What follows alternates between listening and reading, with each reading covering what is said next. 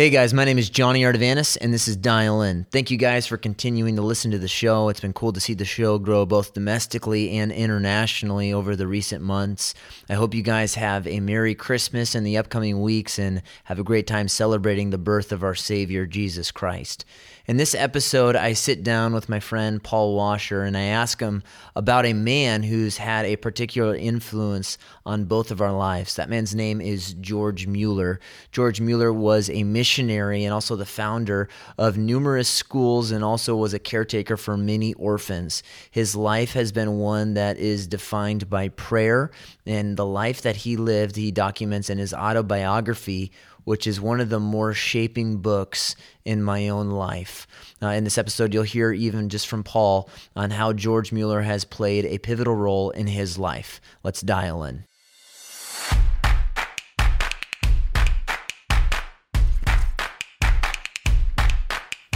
Paul, thank you for mm-hmm. sitting down. I've heard a number of people say that we need to be influenced by dead men meaning that their life has been shaped like mine has by reading biographies or listening to old mm-hmm. sermons or reading old sermons. I wanted to ask if you had to talk about one man that has impacted your life, your ministry, your walk with the Lord, who would it be and why? Yeah. Even though there are men that I greatly admire, um, Charles Spurgeon, uh, John Owen, Martyn Lloyd-Jones, um, all great preachers, um, the person that has most influenced my life has been George Mueller. Hmm. And remember, I mentioned that brother Pittman, that yeah. elderly man.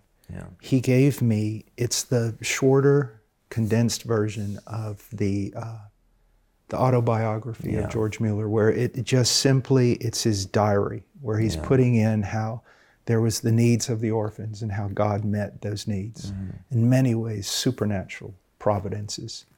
Um, and through that, through reading, you know, w- when you read a miracle in the Old Testament, sometimes you have a tendency to say, well, that was then. Totally. But when you look, you know, this man lived during the era of Spurgeon, the Victorian era, and you see miracles, and I mean answers to prayer with regard to the sustenance of, of those children, um, it's like, whoa, he's the same God. And, um, and so it was his life. It was that small diary, which still sits on my desk, the very same book mm-hmm. that I had, what, almost 40 years ago. It still sits on my desk. And uh, pages are all yellow and broken. But um, you see,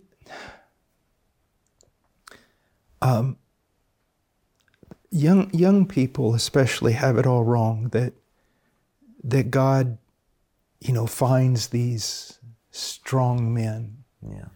It's if you look at scripture and you look at church history, it's just the opposite. He finds weak men. Uh, strong men, they don't need to pray. Strong men, they have their own wisdom.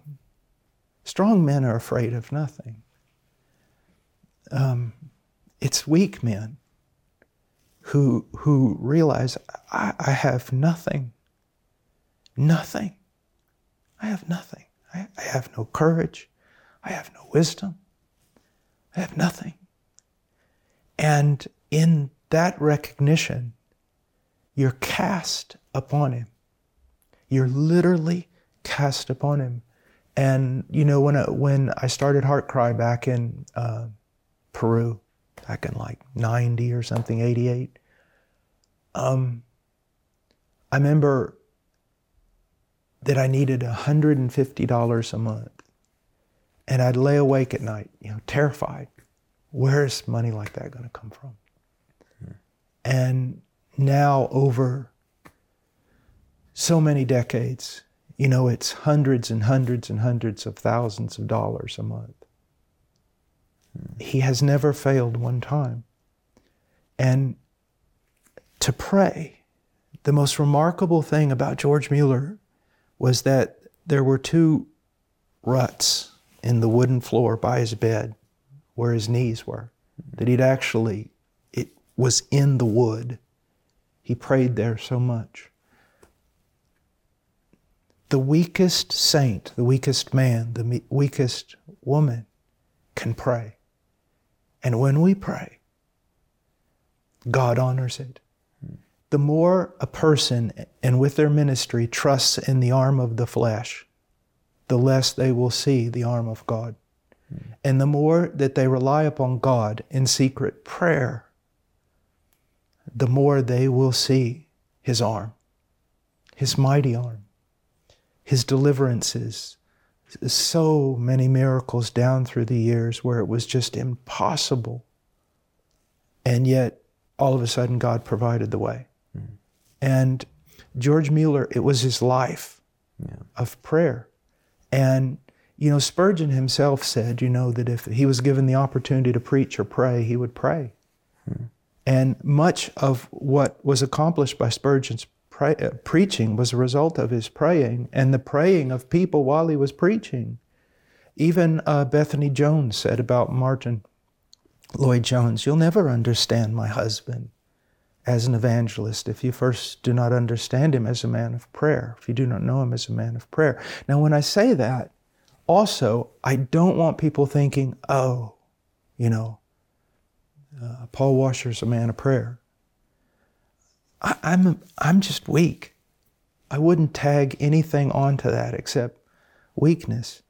But I am amazed at how gracious God is even with regard to the weakest praying. You see, he takes those pitiful prayers in the night watch and he, he mixes them with incense. He, he sanctifies our offering and Christ presents it before the throne of God. It's all about grace. And if he, that's what I learned from George Mueller, but, but also that's what I now know from almost 40 years of experience. We have a God who honors prayer. Yeah. And I I also believe that um, it's kind of scary because I, I think how much of whatever good has been in my life has not been the result of me or my praying, even, but of others praying for me. You see, and, and that's what I learned from, from Mueller. And we live in a world full of movers and shakers, marketers, guys who know things and can make things move. Um, some of that will work for a little while. It'll maybe accomplish a few little things, but um, the ministry deals in categories of the miraculous. We, we have an enemy that's like a roaring lion seeking whom he may devour.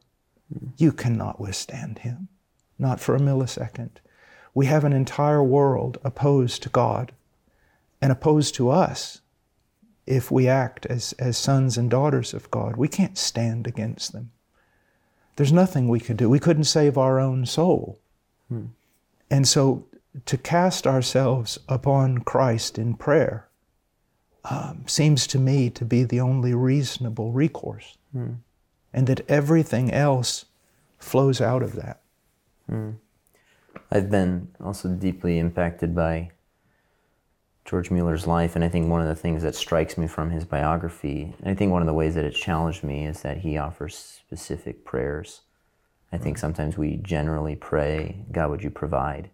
But I think it, at the end of his life, I think it's some like 3,000 times or something where he would say there was specific answers to prayer, Yes. to p- specific prayer requests in ways that God would provide me. would you provide this $12? $12 shows up. Yeah. And it changed the way I pray, if that makes sense. This goes back to discipleship. Yeah. Um, in that same church when I was a young believer. This woman, I don't even remember her name, but she was a retired, kind of tough, retired military nurse. Yeah.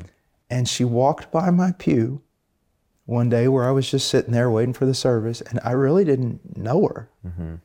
And she looked at me and she goes, General praying will harvest general answers. Hmm. Specific praying brings specific answers in which you can see the power of God. Hmm. And there's There's an old saint Yeah. telling a young boy, I was probably 21, 22 at the time. There you go. It's so helpful. I'm, I'm thankful for those journals because I think even Yeah. with Jim Elliot, you think about his, just his own his own praying Yeah. that's impacted many people in George Mueller's life and even Hudson Taylor's prayer journals Yeah. have been used to challenge and influence so many people. So I'm thankful for George Mueller and I'm thankful for his impact on you and as well as me. So thank you, Paul. Amen. Thank you.